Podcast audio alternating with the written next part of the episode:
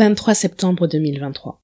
Phosphore TV tweet sur le rap est criminellement sous-coté. Je vois ça passer sur mon fil Twitter X, je souffle et je retourne réviser pour le concert de Cher auquel j'assiste le lendemain. Le concert est génial, je commence ma semaine d'excellente humeur, mais genre, en tant que capricorne de janvier, ça se voyait sur mon visage que j'étais heureuse, donc c'est pour vous dire à quel point j'étais d'excellente humeur. Et là, 26 septembre, Bouscapé fait aussi son fil Twitter sur le rap antillais, en complément d'un dossier intitulé Au moment où j'enregistre, le rap antillais entre culture et dépendance. Mais le titre d'origine, que vous retrouvez dans l'URL, était une citation de Merrill et disait Rap antillais, le cul entre deux chaises. Et là, même si je réussis à en rire, ça fait quand même remonter ma tension. Surtout quand je vois le changement de titre entre culture et dépendance. Alors, ma tension n'est pas au niveau de quand Yard avait fait son dossier en 2021 sur l'influence des musiques afro-caribéennes, mais c'est au point d'arrêter de me faire procrastiner sur cette synthèse que j'avais dit que je ferais euh, depuis le mois de juin. Donc, nous sommes partis pour le dernier volet de ma trilogie notre amour des amours du zouk. Je t'invite à aller écouter les deux premières parties, surtout pour bien comprendre le pourquoi du contexte quand j'utilise le terme afro-antillais, le terme juste antillais, ou quand je dis caribéen, parce que ce ne sont pas des termes interchangeables. Mais juste pour résumer, j'avais commencé dans l'idée de faire un bilan des leçons de marketing, de branding et de storytelling sur les musiques de Guadeloupe et de Martinique qu'on pouvait retenir depuis 2019. Je voulais des récépissés prêts à l'emploi face aux arguments qu'on nous ressort depuis des décennies sur pourquoi nos artistes ne vivent pas de leur musique et n'ont pas plus de reconnaissance en France.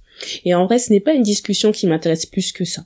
Comme je l'ai dit, on sait déjà comment ça fonctionne depuis le Chevalier de Saint-Georges. Hmm. Il n'y a absolument rien de nouveau dans le traitement que reçoivent les artistes antillais. Et pourtant, on est toujours là à faire des constats, on se dit que le problème ne vient que de nous, on ne comprend pas ce qui ne fonctionne pas, et je pourrais vous compiler une centaine d'exemples des injustices envers les artistes antillais que j'aurais encore des gens pour me dire oui, mais quand même, peut-être que si les Antillais faisaient telle chose comme ceci, si les Antillais faisaient nanana, si les Antillais... Et c'est ça qui me dérange. Cette dévalorisation automatique de nous-mêmes, et je ne dis pas qu'on est parfait, hein, loin de là, mais au moins, est-ce qu'on peut arrêter de s'auto-dénigrer dans les médias hexagonaux? Si les discussions restaient entre nous à la rigueur, des critiques constructives pourraient émerger, mais qu'on alimente et qu'on célèbre les discours négatifs sur nous, qu'on soit là en train de remercier de parler enfin de nos problèmes, franchement je trouve ça insupportable.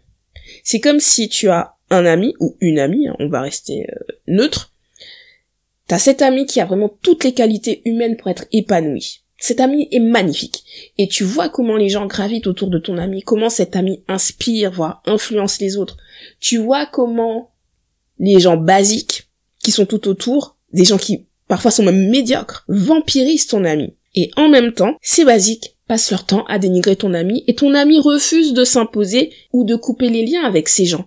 Et tu as beau lui dire, mais regarde-toi, regarde ce que tu vaux, regarde comment tu es bien. Ton ami va te répondre, oui, mais comme les basiques ont dit que je ne vaux rien, comme les basiques ont dit que je suis comme si je suis comme ça, donc c'est que c'est vrai. Et pourquoi ton ami pense ça? Parce que ton ami a passé tellement de temps avec la team basique que ton ami ne se voit qu'à travers ce que disent les basiques. Et c'est pas ça la vie. Chacun doit décider d'abord ce qu'il veut ou ce qu'elle veut pour lui-même ou pour elle-même va falloir qu'on trouve quelque chose hein, pour euh, le neutre, hein, c'est pas possible. Et donc là, il y a plusieurs scénarios. Soit l'ami coupe les ponts avec toi, parce que ton ami est tellement dans l'autodénigrement que les encouragements que tu lui fais en fait lui font plus de mal que de bien, parce que plus tu lui dis t'es bien, plus ton ami se rend compte en fait que la situation est malsaine, et, c'est plus facile de se voiler la face, faut le dire. Soit tu te tais et tu te promets d'être là quand ton ami sortira du cauchemar, parce que t'as quand même l'espoir, soit tu fais un podcast pour évacuer ta frustration et lui donner une perspective carrément de la situation, en espérant juste que ton ami fera le choix de changer ce qui est possible. Alors si tu m'écoutes, tu sais quelle solution j'applique. On va écrire le troisième scénario. Je ne peux pas dire à quoi ressemblera précisément cette nouvelle vie pour notre industrie musicale. J'ai ma vision à moi, je la garde pour moi, mais je pense qu'elle se ressent dans ma façon de parler. Par contre, je veux t'encourager à avoir ta propre vision en laissant de côté les discours erronés sur pourquoi on n'a pas le droit de rêver et qui nous empêchent de réfléchir à comment rêver. Dernier exemple en date à l'heure où j'enregistre. Un tweet de DJ Jairo du 19 octobre 2023. Il a retweeté euh, le concert acoustique d'Ayana Kamura pour Lancôme et euh, il a écrit Si elle arrive à faire du gros zouk, pourquoi les artistes de chez nous n'arrivent pas d'après vous? Entre parenthèses, je me pose la question vraiment. Et donc, ça, c'est typiquement la question que j'entends depuis 4 ans. Et le problème est déjà dans la formulation. Que signifie pourquoi nos artistes de chez nous n'arrivent pas à faire du gros zouk en 2023 Si c'est dans le sens d'innovation musicale, je ne comprends pas cette remarque, alors que Lorenz et Johan, je sais, je les ressors à chaque fois, mais allez écouter en fait. Alors que Lorenz et Johan ont sorti deux albums avec des titres zouk contemporains qui nous ressemblent et qui ne sonnent pas juste copier-coller réchauffé de pop urbaine. Il y a aussi Lizzie qui fait du zouk contemporain. Il y a Maëlia aussi qui est versatile mais elle peut faire du zouk acoustique contemporain. Sly a sorti deux singles, Notre Idylle et Dans tes veines. Je reste persuadé que ce sont deux hits zouk, mais qui en parle? Il y a J-Con et Tempo Classic Live qui ont sorti des albums avec du zouk contemporain, mais ils ont encore cette vibe old school qui peut plaire à toutes les générations. Et puis, est-ce qu'on peut parler du projet en boucle d'Axel Tony Et je fais exprès de les mentionner là, parce que si vous me suivez euh, sur carocaramon.com, mes réseaux sociaux, euh, la newsletter aussi, j'en parle régulièrement.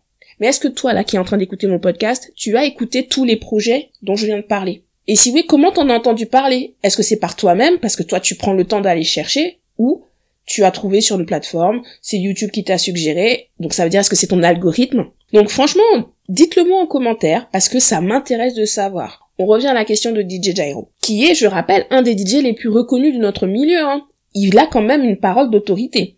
Si lui nous dit pourquoi nos artistes n'arrivent pas, la question, moi, que j'ai envie de retourner, c'est, mais est-ce que lui propose de nous faire écouter des nouveautés? C'est-à-dire dans la partie de rétro-futur, est-ce que lui nous parle du futur? Et si oui, est-ce qu'il le fait de façon régulière? Et quand je dis ça, c'est pas une attaque contre lui ni pour dénigrer tout ce qu'il a bâti de son côté, hein. Je mets juste en lumière ce qui, dans ses propos, reflète ce qu'on doit changer si on veut vraiment avancer. De toute façon, on a déjà parlé du rôle des DJ dans les épisodes précédents, je ne reviens pas dessus. Maintenant, si sa question c'était dans le sens, euh, voilà, Ayana Kamura, elle a fait un gros zouk parce qu'elle est beaucoup écoutée. Mais comment quantifier ce qu'est un gros zouk? Quand il a tweeté ça, le clip vidéo de Fanny et de Nestlé pour Cordialement avait déjà dépassé le million de vues sur YouTube. Et à l'heure où j'enregistre, le clip vidéo est à plus de 2 millions, 2,8 millions de vues en moins de deux mois. À titre de comparaison, la vidéo du concert acoustique d'Ayana Kamura euh, a fait environ 532 000 vues à ce jour. Et donc c'était en moins de deux semaines. Donc sans data, avec mon point de vue carrément, moi je peux déclarer que ces deux vidéos, elles ont une audience qui se développe à peu près à la même vitesse. Donc Fanny G et Nestlé ont de quoi être satisfaites si leur base d'évaluation ce sont les scores que font Ayana Kamura. Je peux dire aussi que c'est excellent de faire 2,8 millions de vues en deux mois, sans médiatisation dans les médias grand public, que ce soit en France ou ailleurs. Tout ça pour dire qu'on peut faire dire tout et n'importe quoi aux chiffres. Il faut être précis sur sa grille de lecture. Maintenant, la formulation de cette question, pourquoi nos artistes n'arrivent pas à faire comme tel artiste afro-français, reflète une approche du monde où on se dévalorise par rapport aux autres. Et ça me brise le cœur d'entendre la majorité des artistes avoir cet état d'esprit. Surtout quand on a un Pierre-Édouard Décimus qui a passé sa vie à développer une philosophie de vie qui nous est propre, une philosophie de vie qui nous appartient parce qu'elle se base sur notre vécu, nos expériences, notre histoire. Ce n'est pas qu'il a été égoïste dans sa démarche en se disant je vais tout garder pour moi. La musique de Cassa des années 80, c'est cette philosophie. Le festival de Terre de Blues, c'est cette philosophie. Le documentaire sur sa vie, c'est cette philosophie. Son autobiographie, c'est cette philosophie. Il a multiplié les procédés pour partager toutes les leçons de vie qu'il a apprises à travers la pratique de son art. Il ne s'est même pas enrichi au passage, et il est encore en vie pour en témoigner. Ce que Pierre-Édouard Dismus a fait avec Cassav, c'est chercher notre espace d'authenticité. Et c'est pour ça que le groupe a traversé les générations et à cette échelle internationale. Maintenant, la question qui pose en fait à chaque fois, c'est que signifie authenticité pour nos artistes? C'est aussi la question à poser. Et pitié, c'est pas une question de chanter en créole ou en français. Restons concentrés pour creuser et que chacun trouve la réponse qui lui convient. Et c'est un travail d'introspection que tout le monde doit faire, que ce soit nos artistes, nos médias et notre public, parce que j'ai l'impression de revivre 2021. Sauf qu'au lieu de se focaliser sur notre zouk, donc le zouk afro-antillais, on fait entrer la musique urbaine dans le chat. Le 13 octobre 2023, j'ai bien ri encore une fois, moi, ça me fait rire tout ça, parce que je sais que c'est faux. Mais voilà. J'ai ri en lisant le dossier Le Zouk, un roi sans couronne, publié sur euh, le site Views. Leur playlist Spotify avec à peine un tiers d'artistes affrontillés, avec aucun titre récent, Ok, on a vu. Par contre, j'ai moins ri quand j'ai constaté que l'auteur avait un 972 dans son pseudo sur les réseaux sociaux. Et en fait, cela m'a inquiété parce que, encore une fois, que les gens de l'extérieur nous fassent passer pour des incapables qui se font, qui se sont fait piller euh, leur musique par les autres, on a l'habitude. Hein. Par contre, je m'interroge quand nos journalistes et nos créateurs de contenu font de même. Surtout pour notre zouk qui, je le répète, se porte bien depuis 2020. Et cette histoire du zouk antillais est mort, mais à qui ça profite exactement? Mais il faut se poser les bonnes questions aussi. Et ça, c'est une histoire de branding, oui. Et ils nous ont déjà tué le zouk. La est portée disparue parce que Kalash est vu comme un rappeur. Et les artistes de Chata n'ont toujours pas fait leur branding. Et c'est sur cette dernière anecdote que je vais conclure cette introduction, sur pourquoi je fais tout ça là, le 3 septembre 2023. Et j'ai vu passer sur mon fil Twitter X euh, un tweet de DJ Shinwax. Donc il a interpellé Natoxy pour lui dire de demander au public d'arrêter de confondre le Chata et le Deneri segment. Bon, pour ceux euh, qui ne savent pas, le, le c'est plus c'est un genre musical euh, qui vient de Sainte-Lucie et donc c'est une rythmique qui est entre le zouk et la soca, on va dire. Je sais pas trop comment le décrire parce que je suis pas une spécialiste, mais c'est vu comme une musique de carnaval en tout cas. C'est une musique pour s'ambiancer. Je ferme la parenthèse. Donc DJ Chinoax met en lumière ici que le chata commence à être confondu avec le deneri. Et donc qu'est-ce que Natoxi a répondu? Je vous lis la réponse. Je pense qu'il faut rajouter un hashtag sur tous nos sons pour qu'ils comprennent. Je ne suis plus choqué depuis le jour où j'ai vu quelqu'un dire que applaudissement était du chata. Emoji qui pleure. Évidemment que j'ai rebondi dessus pour parler de mon hashtag sur Caribbean. Bon, personne n'a répondu. Mais passons. Donc, on est conscient qu'il y a un problème de branding, mais comment on compte y remédier exactement? Et c'est ça la question.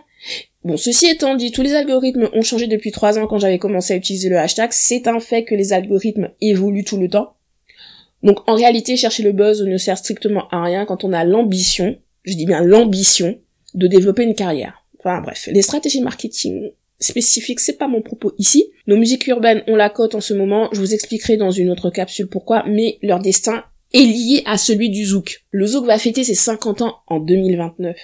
Et comment allons-nous fêter ça? On va rester assis là à continuer à en parler avec nostalgie, euh, en mode rétro, en temps là c'est seul médicament nouni, ou on va célébrer tout ce qui a été accompli et réfléchir à comment faire vivre notre zouk comme la musique du futur qu'il a toujours été. Et ça, je l'avais dit dans mon premier hors-série de Karukeraman, Ma question c'était à l'époque, 2019, hein, le zouk du 21e siècle peut-il être une pop musique créole internationale? Donc vous voyez, je, je, je, sors pas toutes ces idées de nulle part, hein. ça fait longtemps que j'y réfléchis. Et en fait, plus on avance dans le temps, plus les situations confirment ce que j'ai pensé. Je dis ça, je dis rien.